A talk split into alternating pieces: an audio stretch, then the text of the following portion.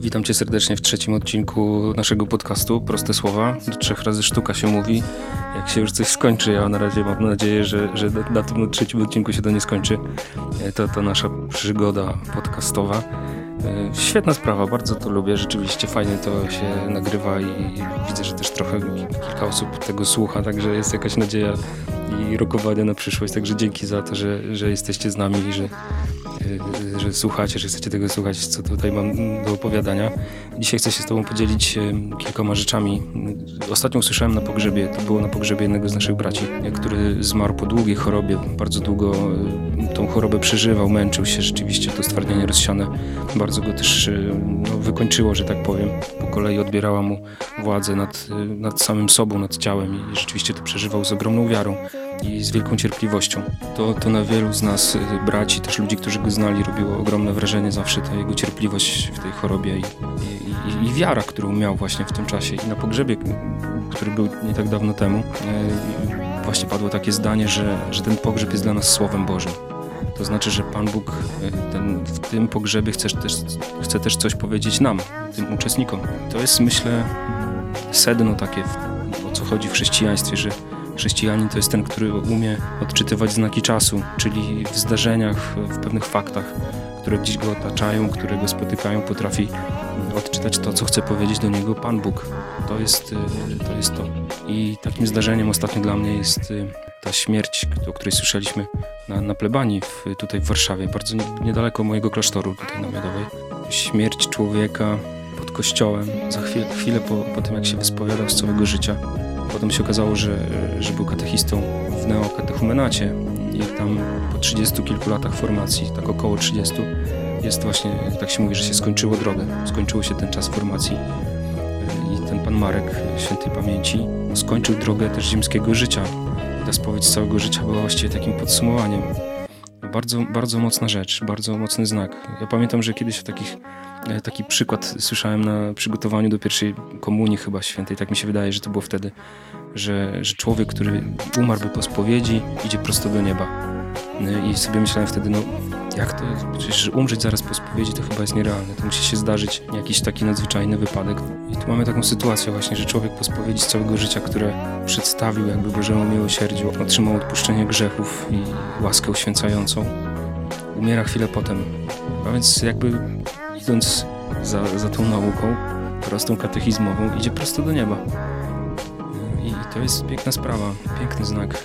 Dlaczego piękny? Bo, bo mimo całego tego bólu i trudu, który towarzyszy tym, temu wydarzeniu, mimo tego cierpienia, które, które rodzina i najbliżsi przeżywają, to ta śmierć ma sens właśnie tylko przez wiarę. Tej śmierci właśnie zmartwychwstanie Chrystusa nadaje właściwy sens. I to jest, wierzę w to mocno, też źródło nadziei i jakiegoś takiego wewnętrznego pokoju dla każdego, kto, kto o tym myśli, że, że faktycznie człowiek, który wyspowiadał się z całego życia i oddał je Panu Bogu, może się cieszyć oglądaniem go w niebie. Drugim takim mocnym znakiem tego wydarzenia była reakcja wspólnoty Pana Marka, tych neokatechumenów, którzy wyszli i, z kościoła i, i będąc prawie świadkami tego zdarzenia, zaczęli się modlić na tym placu przed kościołem. Najpierw za zabójcę, a później właśnie o życie wieczne dla świętej pamięci Marka. Ktoś może powiedzieć, no jak to najpierw za zabójcę? No taka jest Ewangelia. Miłujcie waszych nieprzyjaciół, błogosławcie, a nie złorzeczcie, nie mścijcie się. I ta wspólnota dała tego świadectwo i to, to też jest e, bardzo mocny znak.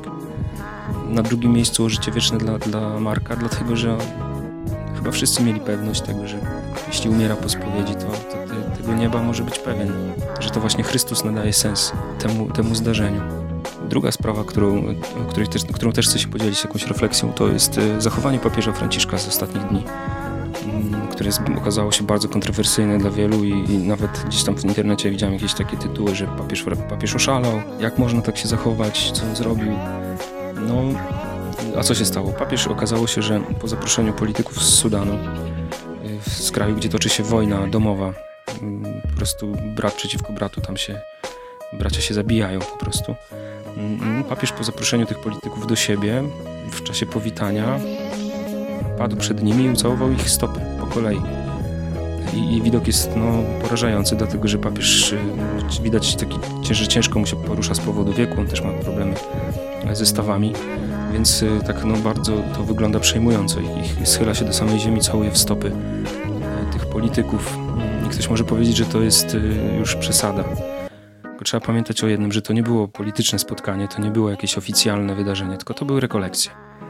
E, rekolekcje. Papież zaprosił tych e, przywódców z Sudanu na rekolekcje po to, żeby błagać ich o pokój. I ten gest, ja bym nazwał gestem prorockim. Papież Jan Paweł II też bardzo wiele takich gestów wykonał i każdy, kto jest prorokiem, chrześcijanin z natury powinien być prorokiem, wykonuje takie gesty, które mają otwierać innych na Boga poczytamy Stary Testament, to zobaczymy przykłady takich zachowań przeróżnych, przedziwnych. Mm, nawet sam Jan Chrzciciel też przecież jego ubranie i tak dalej, ten sposób w jaki się zachowywał, głosił, to, wszystko było proroctwem. Sam Jezus jako prorok też y, wykonuje mnóstwo, mnóstwo rzeczy, które przerażają tych, którzy go oglądają. Uznają go za opętanego, uznają, że, że postradał zmysły i tak dalej. Także jeśli idziemy dalej za tą myślą, o której powiedziałem wcześniej, jeśli to Chrystus jest wyjaśnieniem i, punktem odniesienia dla chrześcijanina, to jeżeli patrzymy na papieża i takie znaki, gesty, to myślę, że to warto przyłożyć tę miarę, że, że papież jest tym, który ma być dla nas widzialnym znakiem Chrystusa.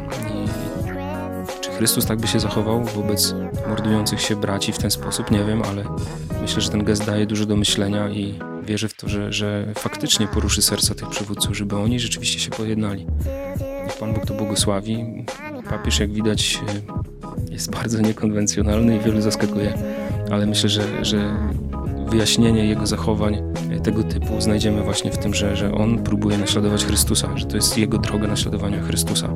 I o tym mówił właśnie Jan Paweł II, że jeśli chcemy zrozumieć człowieka, to bez Chrystusa nie jesteśmy w stanie tego zrobić. Także myślę, że, że to jest dobry moment, żeby zacząć sobie o tym myśleć i jakoś próbować się uczyć tego, co to znaczy naśladować Chrystusa i jak odczytywać różne znaki Jego obecności, Jego działania w życiu.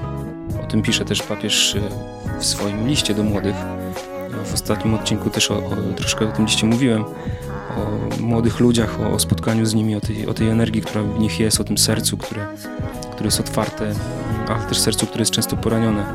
E, I w ostatnim czasie mam do czynienia bardzo dużo z, z młodymi ludźmi, szczególnie właśnie z licealistami, z czego się strasznie cieszę, bo, bo to są niesamowite osoby.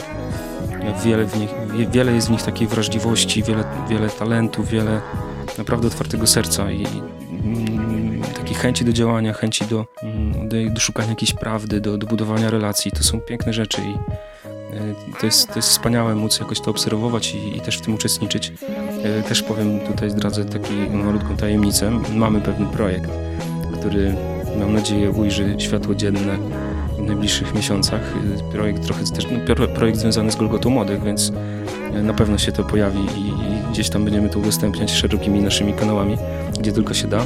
Mam nadzieję, że nam to wypali, ale już jesteśmy po pierwszych rozmowach i, i rzeczywiście czujemy razem pewien klimat, który chcemy przenieść na i nie powiem na co dokładnie, bo to będzie niespodzianka. Także to mm, potwierdzam, co, co papież Franciszek pisze i o czym też wspomniałem w ostatnim odcinku, że młodzi nie są przyszłością, tylko są teraźniejszością. To jest fantastyczna myśl i, i trzeba też tak na to patrzeć. No i została nam jeszcze jedna historia do opowiedzenia. E, zapowiedziałem ją w poprzednim odcinku Czarnego Łosia. Historia Czarnego Łosia, który spotkał mnie, tak mówię o tym, że on, on pierwszy mnie znalazł w księgarni po prostu. Otworzyłem przypadkowo książkę i, i, i reportaż pieszo przez Amerykę. Myślę sobie, no świetny, świetny temat. E, to, to, będzie naprawdę ciekawe poczytać, jak to wygląda z poziomu ulicy i e, co myślą ludzie, co mówią, jak się zachowują i tak dalej. Taką miałem myśl, przeglądając tą książkę. Otworzyłem ją na chyba i trafił. No i czytam, Czarny Łoś.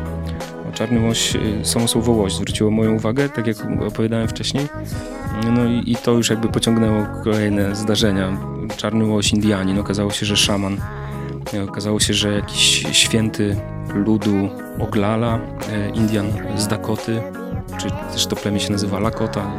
Ale o co chodzi? Co zwróciło moją uwagę? To, że ten, e, ten czarny łoś był w Europie. To była pierwsza taka dla mnie zaskakująca sytuacja. Okazało się, że przyjechał w takiej wędrownej trupie, można powiedzieć takim show, w takim westernie odgrywanym na żywo, gdzie grali prawdziwi Indianie i prawdziwi kowboje. Przynosiło to duże zyski, Europejczycy chętnie na to uczęszczali, więc on też był wtedy w Europie i to, co było jego pragnieniem wtedy, to poznanie Boga białych. Jeżeli weźmiemy pod uwagę to, że facet jest Indianinem i widzi, że biali to, co przynieśli, to jest zagłada jego cywilizacji, że to jest koniec epoki, którą on znał od dziecka, w której się wychowywał i którą przejął od swoich ojców, to teraz on z tą całą swoją duchową spuścizną, a trzeba dodać, że on jest e, też świętym, tak, tak, takim świętym człowiekiem, takim mm, świętym swojego ludu, jakby takim kimś wybranym, kimś wyjątkowym. A więc w, tu w Europie znajduje się jakby jako taki ktoś, kto się konfrontuje w imieniu wszystkich Indian, znaczy przynajmniej w imieniu swojego plemienia, z, z Bogiem Białych, Białych, którzy niszczą jego cywilizację. A więc no, to już to zrobiło na mnie potężne wrażenie, że on postanowił wybrać się do Jerozolimy na pielgrzymkę po to, żeby dojść do świętego miejsca białych. No I co takiego jest w tej historii Czarnego Łosia, e, że, że tak mówię o tym, że mnie to tak inspiruje i, i do mnie przemawia? No, pierwsza rzecz to jest e, konfrontacje, które działy się w jego, w jego sercu, ta cała walka duchowa i droga, którą on przeszedł. To jest coś nieprawdopodobnego. On w wieku 9 lat przeżył y, coś, co nazywa wielką wizją, y, w której objawiały mu się różne rzeczy. To była też forma jego inicjacji szamańskiej i on po tej wizji stał się świętym swojego ludu, człowiekiem wybranym, człowiekiem takim, kimś w rodzaju takiego duchowego y, punktu odniesienia, tak bym chyba to powiedział. No, był też szamanem, był wtajemniczany w praktyki szamańskie, ale szczególnie ta wizja dla niego tutaj jest, jest ważna. Mm, I on po prostu wzrasta w, jako, jako Indianin, już, już żyje w cywilizacji jakby takiej zagrożonej ze strony białych, bo, bo biali tam toczyli ciągle wojny z Indianami. On w wieku 12 lat też uczestniczył w takiej bardzo wielkiej bitwie, gdzie kilka plemion indiańskich zjednoczyło się przeciwko armii amerykańskiej pod dowództwem generała Castera. To była bitwa pod Little Big Horn, gdzie generał Custer po prostu został zabity przez Indian, co było ogromnym zwycięstwem, wielkim triumfem czymś takim jak dla nas jest Grunwald, nie wiem, coś takiego, że istnieje to w świadomości e, historycznej jakiegoś ludu, narodu, tam w tym kontekście to, to są ci Indianie, e, co, co daje im ciągle nadzieję do tej wojny, do tej walki.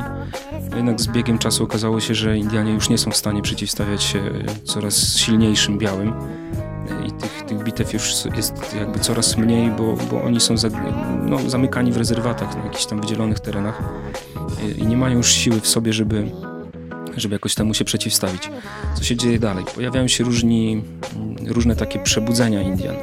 Jednym z takich e, przebudzeń indiańskich, takich można powiedzieć mesjanistycznych, e, to było, taki, takie zjawisko, które nazywało się tańcem ducha.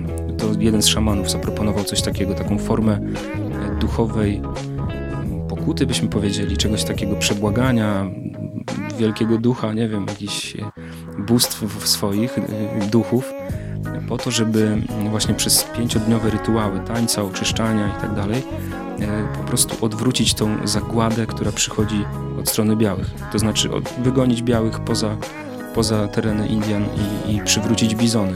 Dla, dla Indian bizony są tutaj bardzo istotnym elementem, dlatego że to jest ich podstawowe źródło utrzymania od, od mięsa po skóry. No i rzeczywiście ten taniec ducha jest tam praktykowany. W międzyczasie, w międzyczasie dzieją się dwie ważne rzeczy. Pierwsza to jest wizyta czarnego, wizyta czarnego łosia w Europie, gdzie miał okazję skonfrontować się w jakiś sposób z chrześcijaństwem, z Bogiem białych i postanawia też e, odbyć podróż do Jerozolimy. E, I niestety we Włoszech już nie starczyło mu pieniędzy. On osiadł tam we Włoszech na kilka miesięcy i, i nie, nie, dotarł do tej Jerozolimy, ale samo to pragnienie no, dla mnie jest czymś niezwykłym, że on jakby w całej tym kontekście upadania własnej cywilizacji, no i też można powiedzieć upadania własnej wiary, decyduje się na taki krok, żeby wybrać się do, do ziemi świętej białych, czyli swojej, ziemi wrogów tak naprawdę. To, było, to jest dla mnie bardzo ciekawy temat. Jakby też, też jestem ciekaw, co w, nim, co w nim grało, co w nim się działo. W każdym razie on wraca do, y, po, tej, po, tej, po tych kilku latach, po niedługim czasie, to były chyba dwa lata pobytu w, w Europie, Czarny Łoś wraca do swojej ziemi i tam y, jakby włączając się w ten, w ten rytuał tańca ducha, w, ten, w ten, to przebudzenie takie indiańskie, on też pod wpływem jednej z wizji zaczyna szyć ludziom takie koszule, które mają ich uczynić niewidzialnymi przed, przed białymi. No wiemy oczywiście, że to brzmi śmiesznie trochę, no ale rzeczywiście człowiek szukał pewnie różnych natchnień, żeby w jakiś sposób no, zatrzymać to, ten własny upadek, no. Zatrzymać czy odroczyć jakoś, nie wiem, śmierć własnego ludu. I docieramy do bardzo ważnego wydarzenia w 1800, w 1890 roku ma miejsce e, straszne wydarzenie. To, to jest masakra pod Wounded Knee, właśnie na, na, tej, na tej ziemi Indian. Po prostu ludzie zebrani tam, żeby od rytuał tańca ducha zostali otoczeni i z powodu jakiejś prowokacji głupiej rozpoczęła się strzelanina. Amerykańscy żołnierze rozstrzelali, zmasakrowali ponad 300 osób, dzieci, kobiet, starców. To była potworna zbrodnia, zginęło mnóstwo ludzi. W tym czasie Czarny Łoś był na górze, niedaleko tego miejsca i kiedy kończył modlitwę na górze, usłyszał strzały, więc szybko zbiegł tam na dół i, i właściwie wjechał już pod koniec tej strzelaniny, jeszcze tam uratował w jakiś sposób kilku, kilku swoich ludzi. Został ranny w biodro, ale widział jak ludzie umierali na jego oczach w tych koszulach, które on przygotował, wierząc, że, że on w ten sposób uratuje swój lud. Myślę, że w nim musiało wtedy się skończyć wszystko. To, była też ostatnia tego typu, no można powiedzieć, bitwa, no pseudo-bitwa, bo tam Indianie nie mieli wielkich sił właściwie, żeby móc się bronić przed Amerykanami. I to było ostatnie takie starcie militarne na taką skalę w tej historii Indian i, i przybyszów z Europy. Mm, no jest to dla mnie taki mocny obraz przemawiający mocno. Gdzieś taki, taki koniec po prostu własnego życia, koniec własnej cywilizacji, koniec, nie wiem, może wiary też, to, wiary, wiary w swoje bóstwa, w swoje duchy.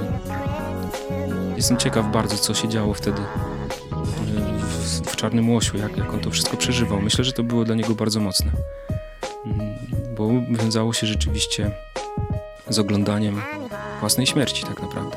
Że też y, tak patrzę na to z takiego punktu widzenia, że właściwie on jako przewodnik tego ludu nie był w stanie już nic zrobić, żeby ich uratować. Ten, który miał być ich takim właśnie w pewnym sensie no, mesjaszem, czy, czy takim kimś, kto ich uratuje, poprowadzi, przyprowadzi przez ten najazd białych, no nie był w stanie już nic więcej zrobić. Historia, historia dalej się toczy w ten sposób, że mieszka w rezerwacie w Pine Ridge, to jest, y, to jest właśnie tam na terenach stanu Dakota dzisiejszego. Ten rezerwat zresztą do tej pory istnieje. Y, I tam spotyka jezuitów. Spotyka tam misjonarzy chrześcijańskich, katolików, co też jest ważne, dlatego że katolicyzm w, w tym kontekście jego ziemi nie kojarzył się z, jakby bezpośrednio z najeźdźcami, dlatego że oni byli protestantami więc ten katolicyzm był jakąś taką trochę odskocznią, też tym bardziej, że jezuici podjęli próbę mediacji pod Wounded zanim tam zaczęło się po prostu ta masakra. O mało jeden z tych ojców tam gdzieś nie zginął, właśnie kiedy próbował być, jakoś tam podjąć jakieś próby rozejmu. Więc y, ja czytałem gdzieś taki opis, jestem ciekaw, czy tak to wyglądało, że Czarny Łoś gdzieś przyszedł do jakiejś kaplicy, czy, czy był pod tą kaplicą i miał rozłożyć swoje te narzędzia szamańskie, fajki, jakieś tam różne rzeczy. I wtedy ten jezuita mógł miał powiedzieć e, idź precz szatanie. Mm, taki jest przekaz, gdzieś tam czytałem coś takiego. Nie wiem, czy tak to wyglądało. W każdym razie e, opis, dalej mówił o tym, że ten czarny łaś po prostu zwinął te wszystkie rzeczy i siedział już po prostu. Siedział jak człowiek, który nie miał, nie miał już siły, nie miał dokąd pójść, nie miał żadnego punktu odniesienia. E, I, i wtedy zaczął rozmawiać z tym jezuitą. W 1904 roku Czarny Łoś przyjął chrzest i otrzymał imię Mikołaj. I od tego momentu zaczyna niesamowitą pracę, bo staje się katechistą i ewangelizuje swoich ludzi. Zaczyna uczyć ich różańca. Są świetne zdjęcia w internecie, jak, jak uczy takie dzieciaki różańca. Ma też katechizm, taki, z taką formę katechizmu obrazkowego, zwijaną na takim długim papirusie, na takim papierze zwijanym długim. On to rozwija. Są też zdjęcia, można w internecie sobie to obejrzeć. E, I zaczyna mówić ludziom o Chrystusie, dlatego że doszedł do momentu, w którym powiedział, że to w kościele Indianie znajdują ratunek w takim znaczeniu, że właśnie Chrystus jest wypełnieniem całej wiary Indian. E, że Chrystus jest jakby takim szczytem duchowego doświadczenia Indian. I to mówi ten szaman indiański, co dla mnie jest po prostu jakoś kosmiczne. No. Fantastyczna rzecz, nie? Jak Pan Bóg potrafi odnaleźć po prostu człowieka gdzieś nawet y, w indiańskim tipi, mówiąc do niego y, właśnie symbolami jego własnej religii. To, to coś niesamowitego. I ten człowiek potem mówi, że to właśnie w Chrystusie znajduje się wypełnienie dziejów Indian. I on tego ich uczy. Podobno do wiary doprowadził ponad 400 Indian ze swoich plemion, ze swojego plemienia. No i właśnie rok temu rozpoczął się jego proces beatyfikacyjny. Jest sługą Bożym. To jest w ogóle dla mnie kosmos, ta cała historia. To, co, to czego uczy mnie ten czarny łoś, to jest e, pokój. Bo on w tym wszystkim zachowuje pokój. Przeżywa smutek, nie przestaje być Indianinem, będąc katolikiem, a więc jest cały czas w swojej tożsamości, ale w Chrystusie znajduje ratunek i można by myśleć, że, że to chrześcijaństwo przyniosło mu takie, taki oddech, ale okazało się, że niedługo po tym chrzcie i po ślubie, już kiedy miał trójkę dzieci, przyszła jakaś epidemia gruźlicy i zabrała mu żonę i dzieciaki. To kolejny cios, kolejna tragedia, kolejna śmierć bliskich, którą musiał oglądać na własne oczy. Kolejna żona potem też zmarła trochę później. Coś nieprawdopodobnego. Jaka musiała być wiara i siła w tym człowieku, że on znajdował w Chrystusie pokój. I tego się uczy od Czarnego Łosia. Takiej wiary paschalnej. Wiary w to, że Chrystus ze śmierci przyprowadza do życia, jeśli mu się zaufa. I w Chrystusie uczę się też odnajdywać od łosia, od Czarnego Łosia. To śmiesznie brzmi w ogóle. No, y, uczę się odnajdywać właśnie tą drogę do Chrystusa. W ogóle jakby bo to jest, co jest istotne, że, że w którymś momencie człowieka przychodzi taki moment, w którymś momencie jego życia przychodzi ten moment, że próbuje mm, wyjaśniać sobie różne fakty, różne historie swoje, różne swoje doświadczenia. I w momencie, kiedy ma odniesienie e, w wierze, kiedy ustawi sobie jako punkt centralny właśnie Chrystusa, to nagle mu się to wszystko składa w całość. O tym mówił właśnie też Czarny Łoś właśnie w tym kontekście pokazania Chrystusa jako kogoś, kto wypełnia wszystkie te pragnienia Indian. Nadaje sens tej historii. Ja myślę też jeszcze, że on próbował, y, jakby przyprowadzając swoich braci do Chrystusa, próbował ich uratować przed tym, co przewidział, że, że zamknięcie ich w rezerwatach nie będzie niczym dobrym. Jak się pogląda dzisiaj filmy na YouTube z rezerwatów Indian, no to to jest coś strasznego. Rzeczywiście ci ludzie żyją tak jak sami mówią, bez sensu. Jest mnóstwo przemocy, mnóstwo alkoholu. Że ci ludzie po prostu są skazani na jakiś, nie wiem, no to brzmi może strasznie, ale skazani na wymarcie, skazani na zapomnienie. I odebrano im po prostu ich sens życia, ich, ich sposób życia i, i skazano na zagładę tym samym. Tak więc dzisiaj, e, dzisiejszy odcinek właściwie wyjaśnia się w Chrystusie. O, to, o, to, o tym chciałem dzisiaj powiedzieć, że kiedy odnosimy rzeczywistość do Chrystusa, to, to rzeczywiście ona się wyjaśnia, staje się jasna, czytelna. Czasem trzeba właśnie czasu. Czasem, czasem potrzeba czasu, żeby, żeby to się stało. Właściwie zawsze potrzeba tego czasu, żeby, żeby to wszystko się w, w nas mm, jakoś wyrównało i posklejało i wyjaśniło, że, że Pan Jezus rzuca to światło na, na życie. Ale to jest możliwe i, i życzę Ci tego, bracie i siostro, tego światła szczególnie na ten, na ten czas, który się zaczyna, już niedługo święta paschalne. Czarny łoś jest dla mnie takim przykładem tego, co to znaczy żyć paschą, co to znaczy żyć chrztem, co to znaczy wierzyć w ciemności, kiedy się nic nie widzi, kiedy się traci nadzieję, nawet kiedy się ogląda własną śmierć, tak jak on. Kiedy widział swoich ludzi po prostu umierających w tak, tak straszny sposób. Życzę, życzę Ci właśnie tego pokoju też, który on miał w sobie i, i wiary, która go niosła. Także życzę Ci, żebyś był i żebyś była jak czarny łoś. Dzięki za wysłuchanie i do usłyszenia w kolejnym odcinku.